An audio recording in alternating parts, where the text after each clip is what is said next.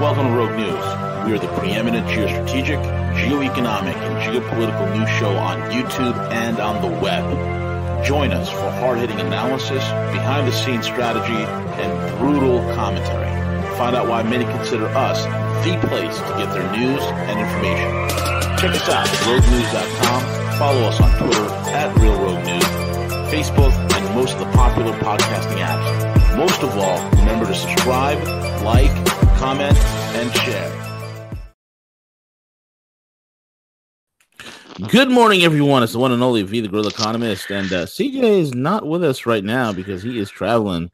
But we have the man of the hour. You've been waiting for him all week. It's the one and only London Paul over at the SiriusReport.com. And folks, if you haven't gotten a chance to go to the Sirius Report and subscribe, subscribe, subscribe, subscribe to the special membership service that they have over there, where you get daily briefings from London Paul de- delivered directly to you with full access.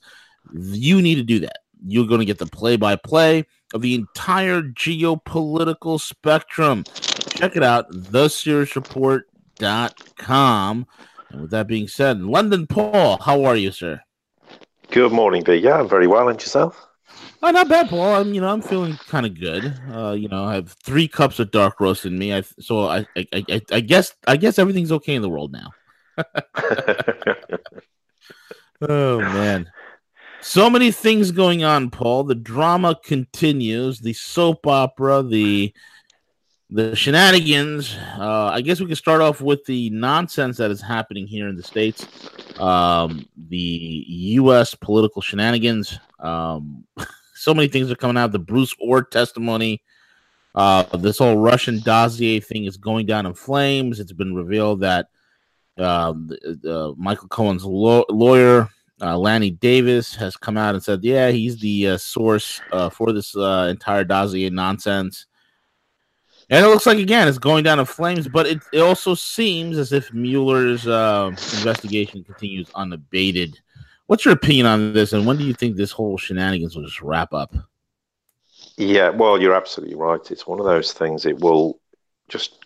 I think it's just going to drag on and on. I, I, I don't see it ending before the midterms. I, I think a lot hinges on the midterms. I think we've mm. obviously discussed this before, but principally, if Trump gets some runaway victory, um, then I suspect there'll be things implemented after the midterms. I don't see a lot happening beforehand because it's not politically expedient to start trying to say, well, actually, I think we need to fire Mueller or let's fire Sessions or let's fire someone or anyone because it'll just cause a political shitstorm, and there's no other word for it. So, in it's in Trump's best interest to play it pretty low key. Yes, of course, there's going to be developments unfolding, and of course, in any political election, there'll always be jostling on both sides. The Democrats will be seeking any opportunity to try and, in some way, even if it's indirectly, dis, um, you know, discredit Trump. And in the process, of course, you know the Trump administration is going to do everything it can to to cement its current position um, electorally. So they will do everything in the process to try and you know make sure they do get a landslide victory because it will give them the mandate to uh, then I think start to implement a lot of things people keep anticipating for many months will come to fruition. Now that doesn't mean you know the day after the midterms and all things being equal, Trump achieves his objectives, that then we're going to see, um, you know, all the things like all this much vaunted mass arrests and all these kind of things happening, which everyone keeps anticipating and it has spent months constantly going on about it. And not, I mean, I've always said, you know, honestly, frankly, I'm not interested at the moment. It will happen when it happens, right. and it will happen at, a, at an appointed time, which is well, all things being equal, hopefully in the best interest of the American people and the best interest of Trump in the process. But it doesn't mean it's going to happen overnight. And and at the moment, I think there's way too much distraction that you know people are picking up on little small events, trying to you know it's ramming a square peg into a round hole to try and convince themselves and everybody else that it means something. And it in all reality, it probably doesn't. But it doesn't detract from the fact there is a uh, you know, in the in the long term, there will be, you know, well, hopefully, as long as Trump wins the midterms. I think if he doesn't, and I don't suspect there's any reason he will, uh, not achieve those objectives. The only thing, as we've said, is there's a huge economic downturn. That I think I think it would particularly put his his election plans in jeopardy. I'm not envisaging that is a likelihood. There is a risk of it and a possibility. But I think there's also always that risk that, well, you know, something to do with US foreign policy could create some major problems. And I guess we can start and talk about a few of those things, you know, during the course of today. But I think in general, that poses a risk. But in essence, we've said many times, unfortunately, the neocon influence has hijacked US foreign policy. But they ironically, of course, need to keep the Trump bandwagon going, irrespective. So it's a kind of marriage of convenience from their perspective. And to some extent, for now, Trump's largely can't be seen to do anything that opposes them, whether he wants to or doesn't. And that doesn't that may seem like a bit of a loaded comment, but if you look at any particular move, we know for a long time, for example, Trump said, Look, I want to get out of Syria. And we know what happened a matter of weeks after he said he wanted to leave uh, Syria. Yeah. We had the false flag chemical weapon attack in Douma, which justified the reason why the US needs to stay there to fight its phony war on Daesh, which is just an excuse to be there. Now, the problem is as well is if Trump was to say, "Well, I want to do, you know, I want to you know, walk out of Syria now," it could be perceived by people in the US to be a weak move, and Trump can't be seen to make any moves that would, would you know, put him in the light of, of you know, looking weak or ineffectual, because that may influence the election. So the status quo is likely to be maintained. Of course, we can talk a bit about Syria in a moment because we've got the spectre of, unsurprisingly, yet another false flag chemical weapons attack, and we, can talk about that in some detail shortly. But and of course, as you always get with all elections, I mean, we've experienced it before, whether it's the UK, the US, or anywhere else. There's all this shenanigans, nonsense going on, and and and it's just going to run and run and run. A lot of it's just hot air and irrelevant. The the important relevance is that from the Trump administration's perspective, they need to stay focused on the important things and ensure they get through the midterms, which gives them then the mandate to go on in the next two years and implement a whole bunch of reforms, hopefully, and also in the process maybe then there's the, the possibility to change the emphasis of foreign policy where Trump can start to say things that he should be saying, although it's questionable whether he can even do that. And also in the process, then we may start to see some moves where, you know, and it comes back to the point, and I, I said this when you were away, Vita, uh, with CJ, that, you know, I don't care whether people think what side of the fence people imagine Sessions is on, and we can deliberate that for the next five years, it's irrelevant. What is relevant? What is what is Sessions actually going to do? He now has a mandate at some point that he's going to have to start to do the things that he's failed to do so far. Mm-hmm. And if he doesn't do it, then he's going to get fired. And then that will then make then that raises the specter of well, what what what what is you know what is Sessions doing there, and what is his really ulterior motive? He's going to have to start doing the the very awkward, unpleasant things he seems to have so far decided not to tackle. And there could be many reasons why he's done that. But ultimately, I'm not going to get drawn into a debate about, you know, Trump, you know, uh, sorry, that uh, Sessions is on the good side of the fence. No, he's not. It's irrelevant. His actions will speak far louder than words. And he's running on empty if he doesn't start to implement things. And I think if we get to the midterms and all things being equal, Trump, you know, sails through them, I don't, and Sessions continues to have done nothing. I, I think Sessions' days are numbered. Yeah. As well as maybe other people in the administration, and maybe that's you know part of the move. And to be honest, if Sessions does do the things we want him to do and expect him to do, then that's a completely different ballgame. If he doesn't, then Trump needs to get rid of him and get someone in who's going to actually deal with the, the very thorny issues of reopening investigations into you know, the Clinton email debacle the Weiner laptop debacle, and the list goes on and on and on, instead of just skating around it and not dealing with it. So rather than let's talk about, you know, our opinions on who Sessions is, let his actions dictate what we really understand. And it's back to reality. And, you know, I get a lot of people getting in touch going, oh, well, what about this? And I don't deal in all this speculation. I'm not interested, frankly. I don't really care what the, what one person is in relation to the grand scheme of things. It's the overall picture we need to see unfold. One person right. isn't going to decide the future of the US or any other nation for that matter. It's a collective approach, and we have to see huge strides forward that start to tackle the real problems, the you know the real deep state cabal in the US. And thus far, it hasn't happened. Yes, there's mechanisms in place that suggest you know at some point it's possible that you can you know, you know, implement an executive order, etc., etc., or unseal some in, indictments and get the ball rolling. But until that happens, it's all it's a lot of hypothesis and it's a lot of speculation. And the one thing I don't have time for is dealing in speculation. I want to deal with the facts of things that we know are happening, what the implication of those are, and what it means in the broader, grander context. And the rest of it, well, I'll leave it to the people who want to speculate about it because that but it's not something I'm going to entertain because, frankly, from my perspective, it's a waste of time. Yeah, absolutely. Paul, um, speaking of uh, leaving Syria, we have uh, the entire Middle East debacle. We have the Syrian, you know, basically rumors right now uh, that are building up.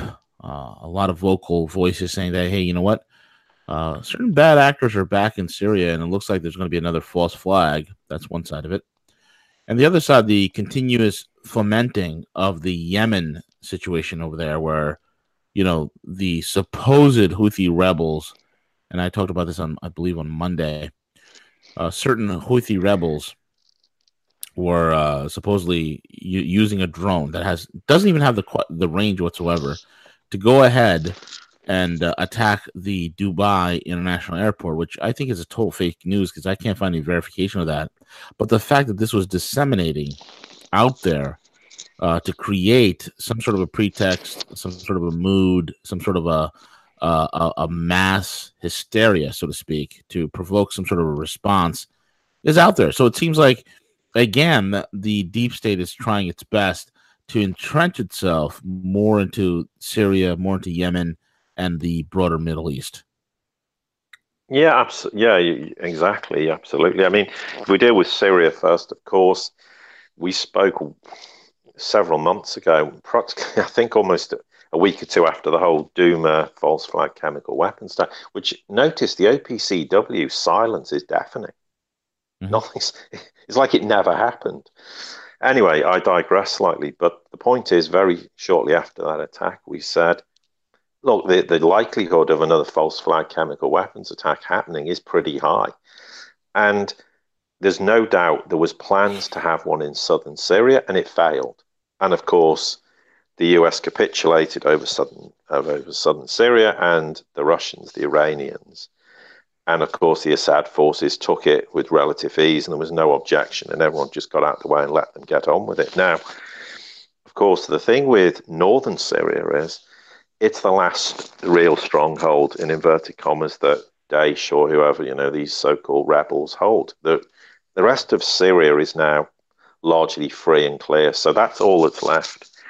So it comes as no surprise that the White Helmets got moved out of southern Syria, and there's a lot of suggestions that, and I've heard, you know, I can't confirm this, but I've heard from several sources that you know, they're resident again in northern Syria, and it's all been staged for this false flag chemical weapons attack. Now, the thing that Moscow's done very intelligently, it came out and said immediately as soon as it was aware of something, and telegraphed it publicly and said, "Look, we're aware of this." And they just put it out in the public space just to see what the reaction would be. But then they went a stage further, and Moscow actually briefed US diplomats on the plans by what they term militants to stage this false flag chemical weapons attack. Ironically, of course, in Syria's Idlib province, which is in the northeast, and it's meant, of course, to frame Assad. Now, the Russian ambassador in Washington has sort of confirmed that he met with US special representatives to Syria and of course, this is quite an unprecedented meeting. It happened earlier on in the week, and it was obviously confirmed by the US State Department spokesperson.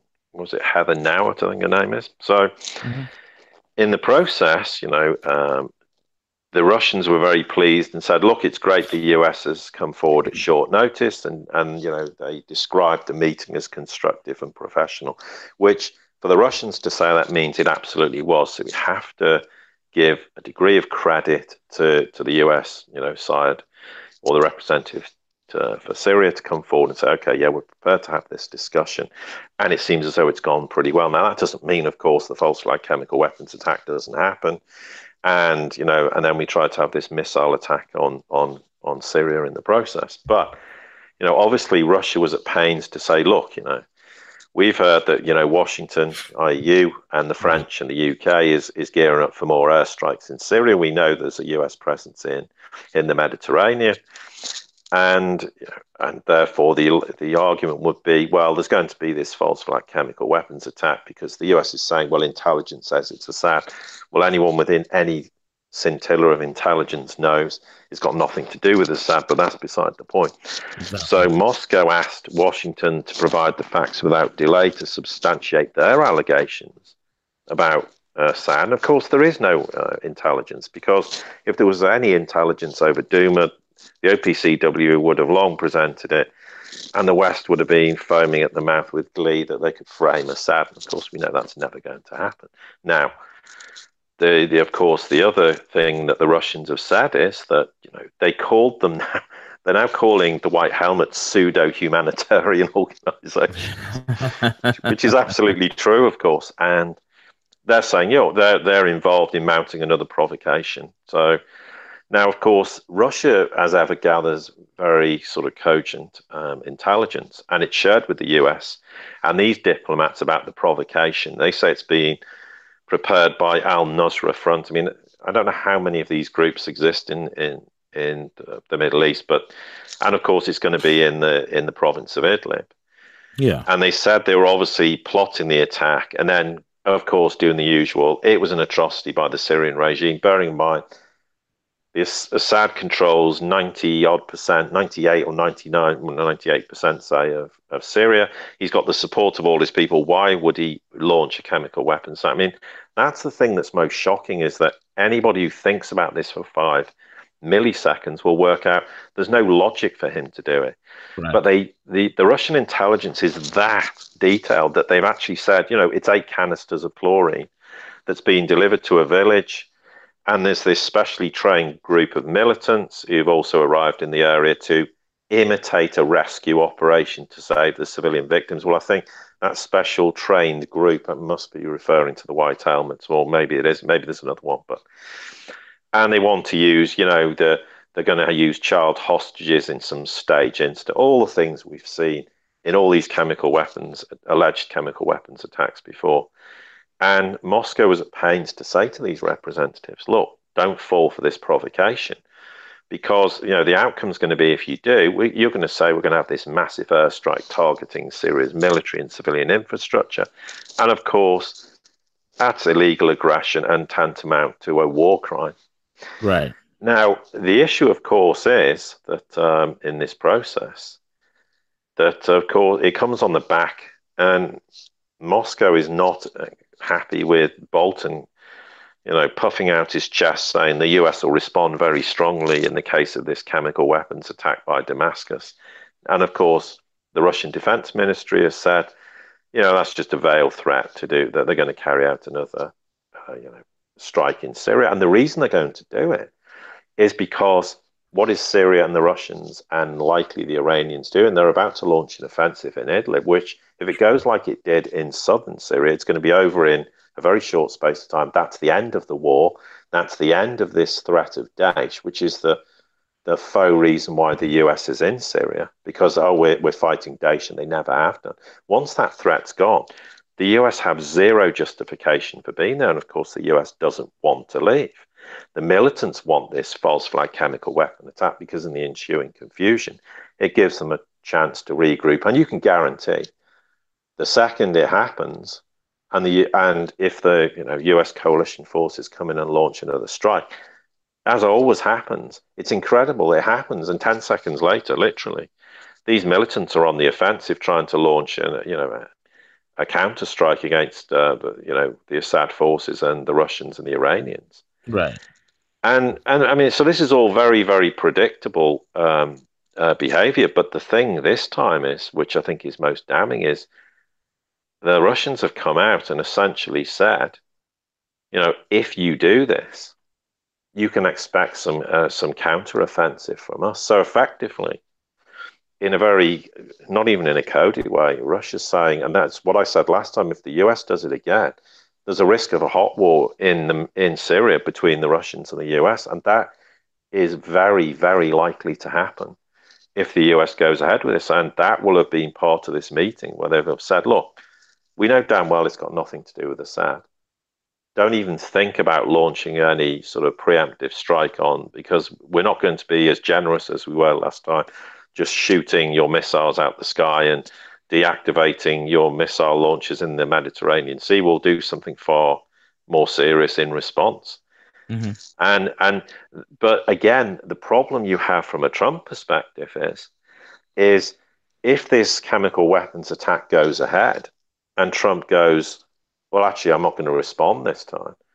Then, in the eyes, the the risk is in the eyes of the U.S. people. Oh well, he's weak, he's ineffectual, he's not dealing with this nasty terrorist called Assad in in you know in Syria, and you know whether people, a lot of Trump supporters know how the world really functions and operates. The one thing is, a lot of them don't understand the reality of what's going on in Syria, and if Trump backs off, it could damage his midterm election prospect. And I think this is precisely why the neocons are going, well, you know, not only have we got to quell the the offensive of the Syrians because it could end the Syrian war and our justification for being there.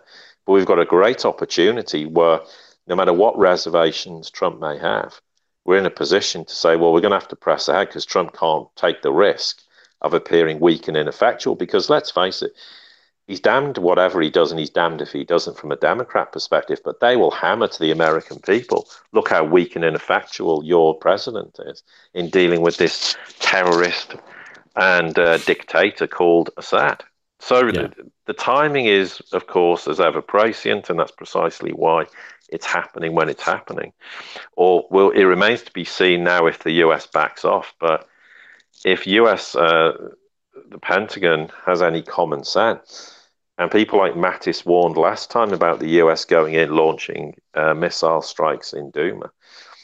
The risk and the risk is that they're going to say again, look, look, you know, uh, Trump, uh, Mr. President, whatever you want to call him, you've got to really have to seriously think about the consequences of doing this, because the risk is if the Russians do respond asymmetrically to, to this attack, then equally the, the consequences could be devastating for the for for Trump if the US comes out with a serious bloody nose and the world turns around and says, "Well, we're not surprised, but the it would be a major shock to the US people if if that happened." And we're not saying that is going to happen, but these are all the permutations that has to be going through the minds of Trump. So in a way, whatever he does, he's kind of damned if he does and damned if he doesn't. And and that's why he's being put over a barrel, and it's very, very difficult for him to sort of manoeuvre his way around the, the, the situation at hand.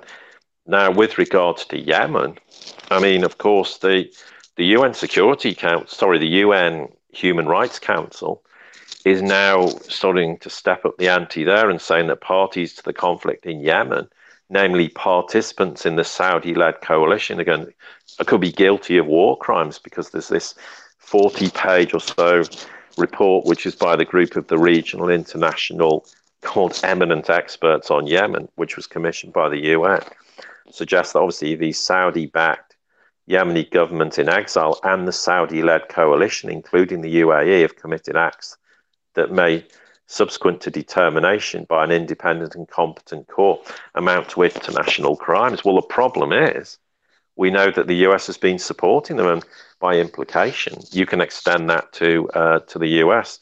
Just because they've been refueling planes is is is you know in part an implication of involvement, but also we know US special forces have been in Yemen, and the problem is the US needs, and we said a long time ago, needs to walk away from there because these coalition airstrikes, as we know, have killed civilians in residential areas. There's been funerals, weddings civilian boats, medical facilities, the list goes on and on and on. And there's a known fact who knows how many thousands of civilians have been killed and injured, whatever the official figures are, it's going to be infinitely higher. But what's really stoked, I think, the not so much obviously the writing of the report, but the implication of it is because on the 9th of August, a US made bomb was blew up a school bus, killing children and obviously other people in the vicinity of the bus. And and on the 23rd of August, this coalition airstrike killed 29 children and four women who were fleeing in a bus. So these kind of the ramifications of this um, are pretty serious. And what will be seen, Mattis has come out and said, you know, that uh, the US support for Saudi in the conflict is conditional on the Saudi doing everything humanly possible to avoid any you know, innocent loss of life. Well, they should have thought about that a long time ago because we've seen in a two week period recently two examples of where the crass irresponsibility of these coalition partners killing innocent civilians. And that's just the tip of the iceberg. Now, of course, the Democrats are going to are working you know, hand in hand to try and maximize some political leverage out of that because they're saying, well, the Pentagon's not acted to curb its support for the coalition, even though lawmakers tried to force its hand. So the senators on the Democrat side have been working to block the sales of US precision uh, missiles to the Gulf monarchies involved in the conflict. And they're saying, well, you know, the Defense Department can't give you an answer about how our assistance is making the war better in terms of civilian casualties. So they'll make as much political capital as they can out of this in order, you know, once again, because the midterms are coming up. So any other time they might not be quite so vocal, but there's a, you know, there's another senator in on the Democrat side, and he wants to introduce legislation to reject the sale of these precision guided um, uh, missiles to Saudi and the UAE. Now, you know, they're trying to put a similar resolution forward, um, which failed, I think it was back in March. But they're more confident they'll get the necessary votes now because of this 9th of August and 23rd of August, um, you know, bus bombings that have occurred. Now, of course, the situation is that, that the US is inextricably tied to this and, and needs to walk away. But as much as the Democrats are forcing, forcing the political viewpoint that the US needs to walk away from this, there are political ramifications if the Trump administration does this because effectively they're leaving the Saudis high and dry, and the Saudis and the US relationship is pretty weak and tenuous at the moment anyway. So, and then of course, there's always going to be those on the neocon side of the fence who'll say, well, this is a very weak move by by Trump, and he's not upholding his end of the bargain with regards to allowing us to carte blanche do whatever we like in terms of foreign policy.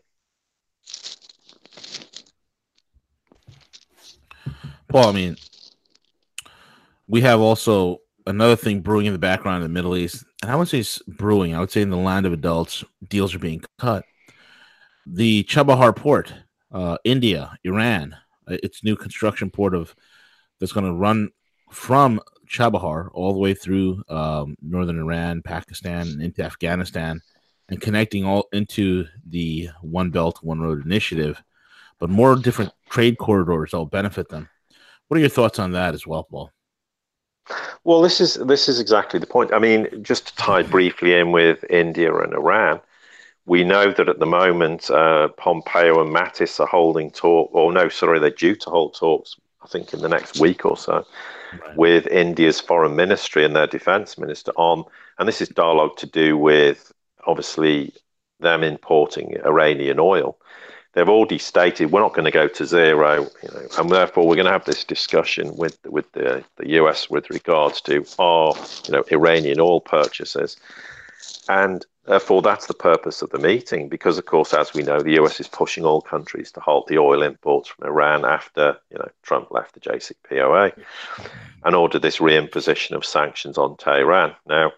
India, which is Iran's top oil buyer after China, that shows the extent as so far not decided on any size of cut and wants to seek a waiver from the US. And as we know, Trump's threatened that anyone trading with Iran will not do business with America. Well, given China's standpoint, that means that all trade with China is going to stop if Trump's to be taken seriously, which in this regard, and China, I very much doubt it. But in a broader context, this is absolutely the case that, and I've said this for a long time, that nations will have meetings with the US. There'll be some agreement where, and then the US walks out the door, and and these nations then go, okay, so what are we actually going to do?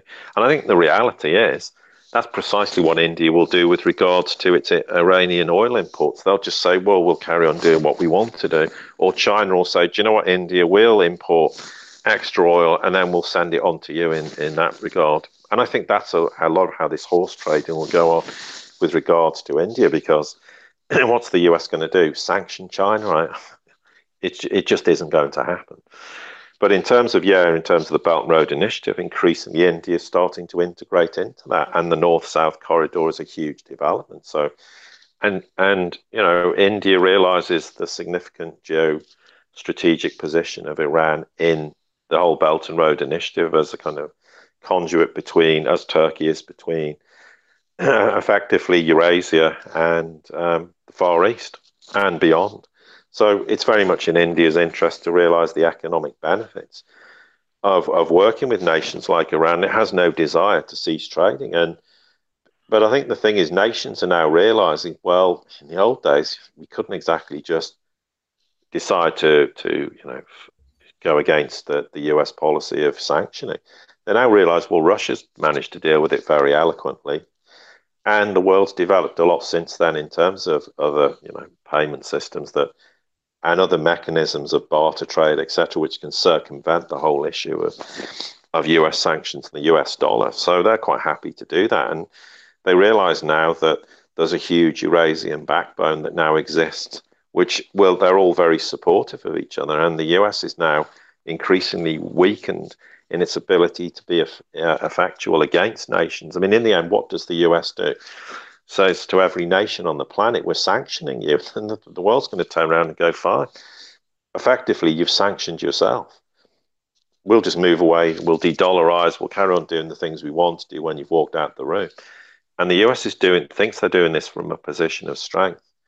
But in fact, it's a position of extreme weakness. And that's why nations such as India, who for a long time were sort of always treading on the side of being very anti Belt and Road Initiative, very anti uh, the Chinese, etc., is now moving increasingly further away from the sphere of Washington and towards the rotation east and the Eurasian axis, the Belt and Road Initiative. And of course, as we recall, India is a fully fledged member of the Shanghai Cooperation Organization now.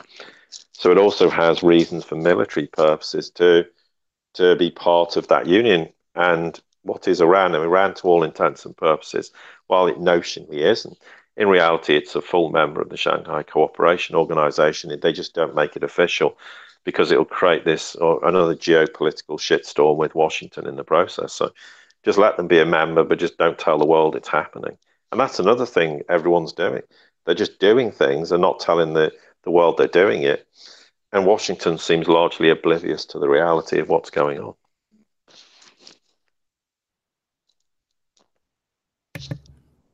Paul, Washington is completely oblivious to what's going on. They have no clue of what's going on uh, whatsoever, and uh, it's completely outside of their normal, chaotic, destructive daily routine.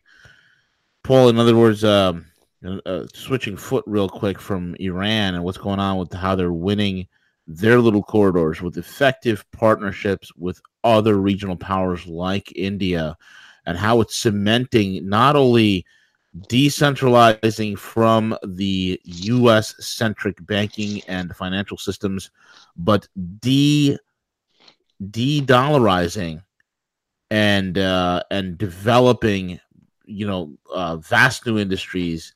All these things that are happening right now is truly remarkable. Paul, you know, recently we just have the U.S. Mexico trade deal, a new deal that's been put out. What are your thoughts on that?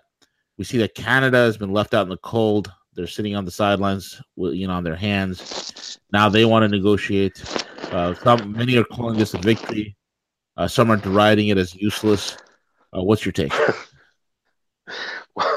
well, it's certainly not a victory. I mean, I mean, it, look, you know, Trump, Trump came out on Monday and said, you know, the U.S. and Mexico had reached this accord to revise key portions of of the NAFTA agreement, and Then they'd finalize it in a few days, and he's going to jettison Canada from this trilateral trade pact if the country did not get on board quickly. Well, if Canada's got any sense, they're going to say, well, we're not going to get on board quickly because we want to understand the ramifications of this. Now, we know we had this, you know, this uh, thing where Trump actually dials up the Mexican president and speaks to him. It's some, you know, real PR stunt, which designed to uh, show the world, well, actually, this is the reality of what's going on, and I don't want the, the you know, his version of the fake news, as he calls it, to uh, distort the reality. And now he promotes this preliminary agreement with Mexico as a deal that's going to replace NAFTA, and obviously, and threaten to hit Canada with auto tariffs if it didn't negotiate fairly. So that's the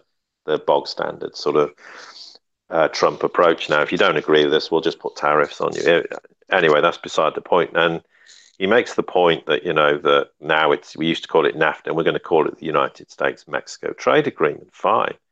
Now, whilst Trump might try to change the name, the agreement reached with Mexico is simply a very almost in, infinitesimally small revised NAFTA with some very small, vague provision surrounding the digital economy and, and automobiles and agriculture and labor unions. But the core of the trade pact, which allows American companies to operate in Mexico and Canada without tariffs, remains intact. So effectively, nothing changed. It, it's just more political, sort of midterm electioneering to, to give the impression that these big changes have come about with the with Mexico, and in fact, it absolutely hasn't. It, it and the reality is, you know, staging phone calls may may look all great from an electioneering perspective, but when you look at the detail, and of course, this has to be rubber stamped in in uh, the Congress, etc. And the chances are someone's going to look at it and go, "Hang on, there's no difference." So for all this, you know, hot air about wanting to renegotiate the NAFTA agreement, all you've done is cut the, the Canadians out of the equation, who rightly actually ought to have been because they were very intransigent and refused to, to negotiate anything or even to go to the negotiating table. Well, that's fine. But effectively, as we say, to you know, the, the, the essence of the trade pact remains intact. So what's actually changed? Very little. And again, okay, from from a purely election nearing perspective, you know, it's good if people keep Trump in. The best bet that the US has currently is Trump landslides the midterms, and if that achieves that objective, fine. But in the grand scheme of things, this is just largely for me irrelevant. It doesn't really change anything. And if anything, there's probably there are some developments from the Mexican side which which actually really stick or stick it pretty badly to the to the US in the process, which is aside from the NAFTA agreement. It's more how they you know, implement trade agreements with other nations, which will circumvent the US to a large extent and render them irrelevant from to a certain degree with the trade that they currently conduct with the US. So, no, I don't see any great um, you know, reason to be celebrating this particular um, as a triumph for the Trump administration. And the question now still comes back to the fact is who's financing the wall and when's it actually going to be built? Because there has been no building of, of the wall. There was money allocated to repair existing sections, but the wall has never been built and who's going to finance it? Because the one thing the Mexicans have said, the new president was adamant before he was elected that Mexico aren't paying for it. The US doesn't have the money to pay for it, so that's another impasse. And you know, these are problems that you know Trump came out and says we want to build a wall, fine, but he's not actually capable of, of achieving that objective because the US simply doesn't have the finance to do it and and the question is who's going to finance it? And and this will kind of just probably go go increasingly quiet.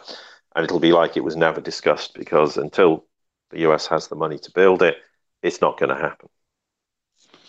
There, there are some sections of the wall uh, that is in construction. Um, that is uh, the, i mean there there are sections where you can actually see the construction happening in the borders of southern california also in places like in Arizona, I've seen photographs of wall pictures going up. Uh, Texas residents that are on the border have uh, received uh, letters uh, from the federal government itself, uh, letting them know that the strategic significance of their property and uh, that there there is expected construction to take place soon. So I don't think it's fully yet. I think this is. Uh, I think a lot of this is a, a battle that is going on, and I think uh, we'd have a better, uh, more clear picture of this after the midterms, is what it looks like, Paul. Yeah, I mean, I'm I'm not saying it's never going to happen, but yeah. it's not. You know, to to any degree in any substance, it's not happening. There was actually there was the legislation passed to to finance the war was just merely to undertake repairs to existing sections that are already there. The nuts and bolts of it being built properly is is is, is thus far hasn't happened. You might be absolutely right, and after the midterms is another one of those things that will will come to pass. But again, I'm only saying where we are currently, and and it may well change, and a lot of things may change after the midterms. But again, people need to be sort of realistic in their expectations and not expect this huge amounts of changes to happen, you know, post November and December and into January and February or however long, you know, a lot of these changes come to pass. Yes, they, things are going to happen, but it's again managing your own expectations about the reality of this because for too long, people have been promised things are going to happen for the best part of this year. And, you know, and in reality, nothing of any great substance has happened. And that is deeply damaging because people give up, they get despondent, they don't think anything's ever going to happen. But it will happen. It's just not going to happen how people have been or understood it is going to happen. But ultimately, there will be big changes. But a lot hinges on the, the, the capability of Trump to be able to effectively govern in a post midterm you know, uh, presidential way. And if, if he can do that, all well and good. If he can't, then then there are major questions as to what actually will happen in the US in up till 2020. But I'm not suggesting for any minute. I'm pretty confident as things stand that Trump should be able to achieve the objective. But there are so many plates spinning that could derail that process. But I'll put it this way I don't think there's anyone inside the US on any side of the fence who have any desire to see the, the US economy implode and, and a 2008 scenario to happen at the moment. I don't think it it serves anyone's interest for that to happen. So on that basis, you know, provided we get through what the next couple of months or so, then all things being equal, Trump should achieve his objectives, and then after that, I think we'll start to see some major changes happening. But prior to that, I'll never say never, but I'd be very surprised to see anything of any significant substance with regards to, you know, things that are going to drain the swamp. I think it would be tantamount to political suicide at this point to start slinging those kind of arrows around a matter of two months before the midterms because it, it undoubtedly will either end up being damaging to Trump or it'll be buried and, and seen as just oh it's just a you know political rhetoric to try and you know, get support for Trump. It will lose its momentum. It needs to happen when Trump has the mandate via achieving his objectives in the midterms to to implement things that most certainly need to be implemented. But it remains to be seen what happens in in that regard. But you know, time will tell. We've only got a couple of months or so before the realization of that happens. Yeah, absolutely. Paul, we have uh, Wells Fargo. Wells Fargo, one of the favorite banks over here, the American Deutsche Bank, Wells Fargo. Uh, which was the uh, you know the, which was created damn near 100 years ago. Now they're saying that they're reestablishing themselves in 2018, trying to win back people's trust. Wells Fargo that opens up uh, for every every new client that opens up a checking account, they open up uh, 20 or 30 checking accounts without the client even knowing. Um, Wells Fargo, the famous Wells Fargo, Wells Fargo is involved in not only the mortgage fraud that's in this country and the mortgage-backed securities and the subprime crisis, Wells Fargo that was involved in drug and narco trafficking and money laundering. Wells Fargo seems like it's going to go under Paul. What is your take on that? And how does Wells Fargo connect with all the other shenanigan criminal banks that we have here, these zombie institutions?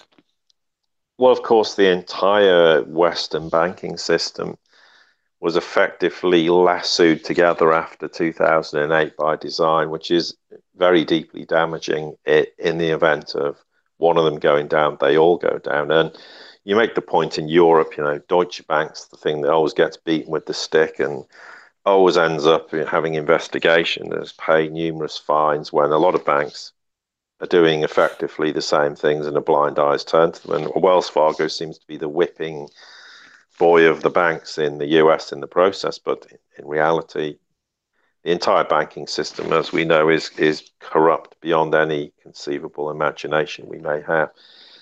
It, I mean, it is the age-old question: which bank, if there is a scenario where one of the banks goes down, which one, which one of the major banks is going to go down? And everyone always focuses on Deutsche Bank. We've had numerous false dawns where Deutsche Bank's on the verge of collapse.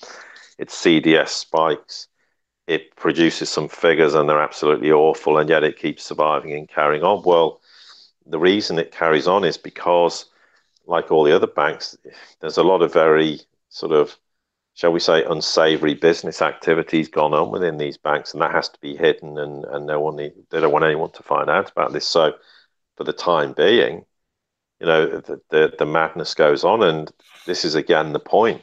As long as the dollar exists, you can just print print uh, money to into oblivion just to, to to bail out banks, and we know for a fact that you know all this idea. Well, we bailed all the banks out in 2008. That was the end of it. Well, the bank bailouts have continued to the tune of who knows how many trillions and trillions of dollars.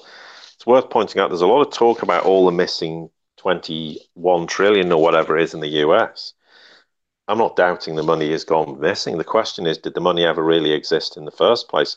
Or is it all just printed money? In which case, if that gets found, you put a load of uh, printed money back into the US economy. What would that's going to create hyperinflation?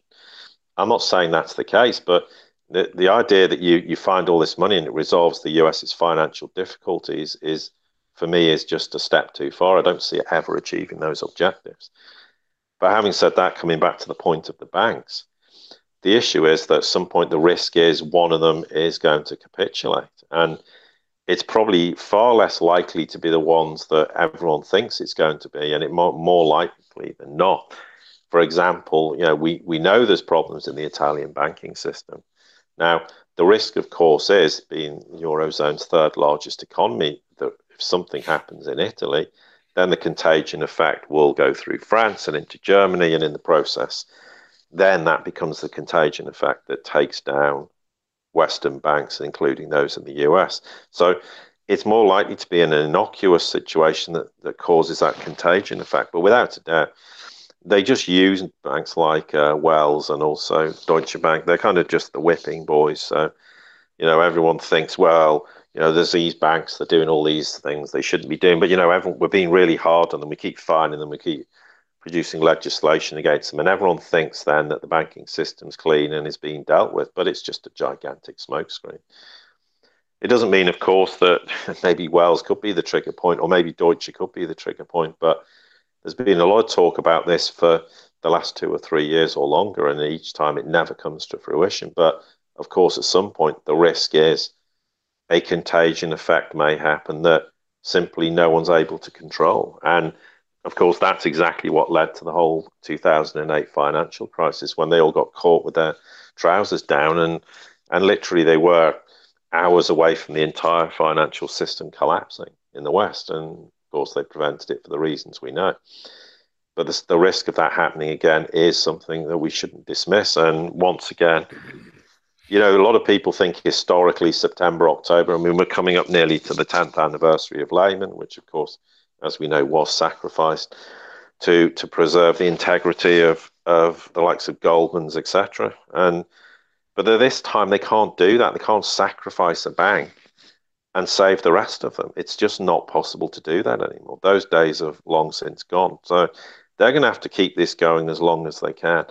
Hence, the idea of preserving the the notion of how strong the dollar is, and in the process, convincing everyone just how weak precious metals are.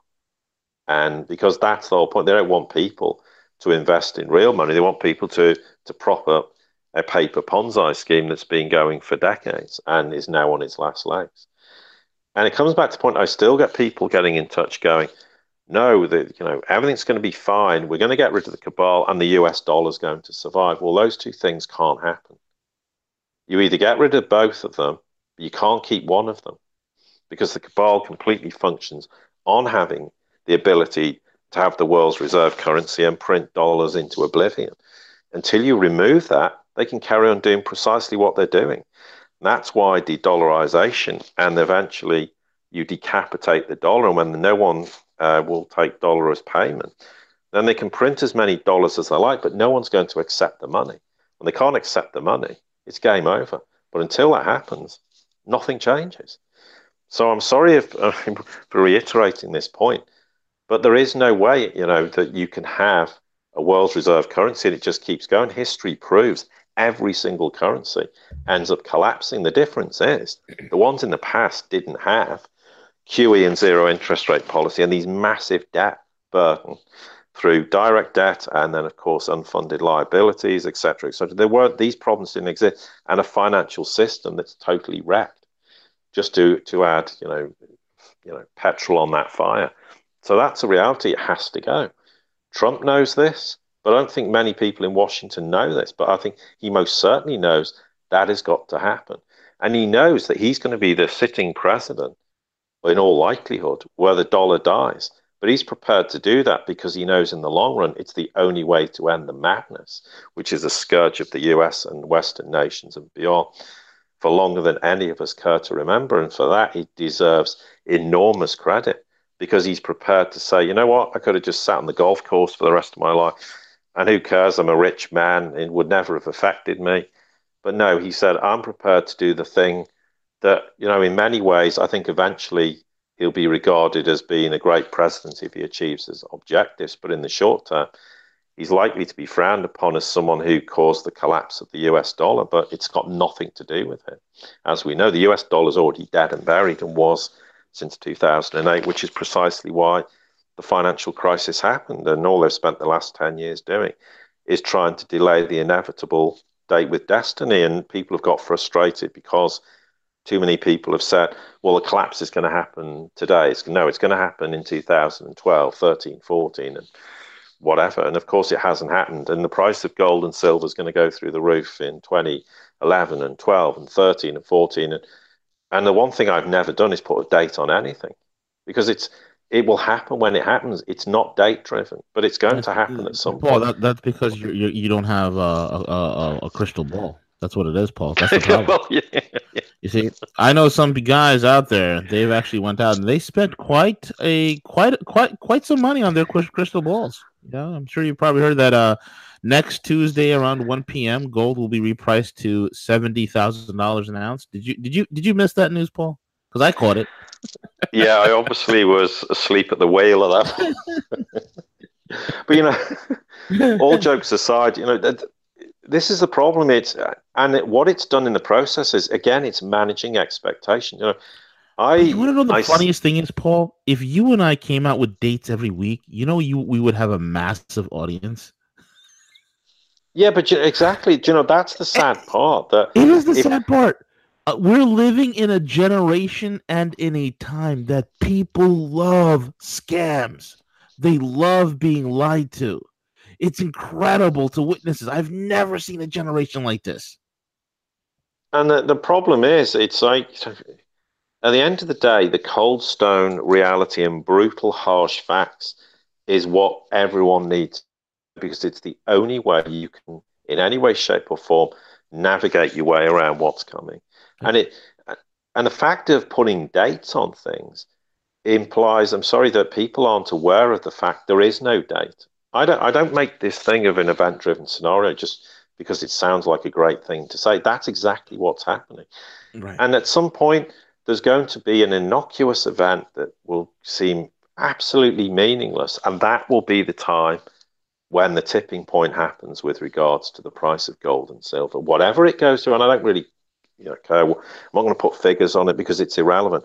But at some point, that event will happen, but it's an event. It's not a time-driven thing, which is, and this is why a lot of people who put their, you know, put their neck on the line and stick dates on things are actually by by putting a date on it, they've they've actually you know, in the process, got people annoyed because they say, well, it's never happened. And now it's got to the point people go, well, it's never going to happen. Yeah. And now we have the the idea that dollar's going to survive, and you know, it doesn't matter because gold and silver is irrelevant. Well, I'm sorry, it's absolutely not the case. And you're absolutely right, V. If we if we just started to be very sensationalistic and and talk about these things like, oh, you know, all these amazing things are happening, and we yeah yeah we'd have you know a myriad of people subscribing and listening, but the question is, and I always come back to it, for all these comments that, that these people come out with, ask yourself what has ever actually happened. Correct. Because Absolutely. that's what you judge someone by, is by, right, they've said these things and then it's happened. Or they've said a whole bunch of things and it never happens. I mean, there comes a point when you have to say, why am I hanging on to listening to people who keep promising all these things and, it, and then it never happens? I mean, uh, is that not the basis of why we do this? To not, it's not there to say I know better than anyone else. Absolutely not. But the criteria by which we should be judged is what we say. Does it happen? Does it have validity? Does it point towards what's happening? And if it does, then people should say, okay, then these are the people we need to be listening to. All the people who make all these grandiose statements about things that are going to happen this week, next week, and next month, or whenever, and they never happen. How many times do you go, well, I'm just going to keep giving them the benefit of the doubt? If, if you or I did that, V, we get absolutely slaughtered. I would have people unsubscribing, telling me I was talking a load of rubbish, and why was I doing this? And that is the problem we experience. And in the process, the work we're all trying to do in that regard, and it's not just you know us. There's lots of other great people out there doing the same thing. It damages our credibility to get the the news out because we all get branded as being conspiracy theorists and you know you're just part of that group of people well we're not part of that group of people because we stand up to try and discuss realistic and real events that are happening and give an explanation and understanding of what that actually means right. finding those innocuous little things that, that you know at some point are going to be a major tipping point in this event driven scenario and that's what people need to understand and know. And that's what we're always striving to understand and know and to be able to say that you know these are the things that come out but what most certainly will happen it's going to be very innocuous thing one day that's going to be a very big tipping point and the likelihood is it will happen and then a, a week or two later something major will happen as a result of it and that's why in, in many ways i think that mirrors probably the reality of how many things will unfold it's not going to be this in your face attitude that oh, there's all these major things going to happen. And the other thing is, broken clocks are always right twice a day. Correct. So just because someone says these major things are going to happen, even though they've said it for months and months and months and it's never happened, what are they going to do when it happens? Go, see, we told you it happened. Well, yeah, broken clocks are right twice a day. That proves nothing. The reality is, if we say, you know, this event means this is going to happen, we can't say exactly when, but you, as a result of this, you will see these these things happen. You're going to see, I mean, back in 2013, my view on, on the whole Belt and Road Initiative, or when the birth of it was, this is the beginning of the death of the dollar. It's a long process, but this is the starting point. And these are the things you're going to see in the next few years. That's exactly what's happened. That is what people need to, the information they need to acquire, not, you know, some sensationalistic clickbait headline that gets everyone to go and view it. And the reality is, there's no substance to it.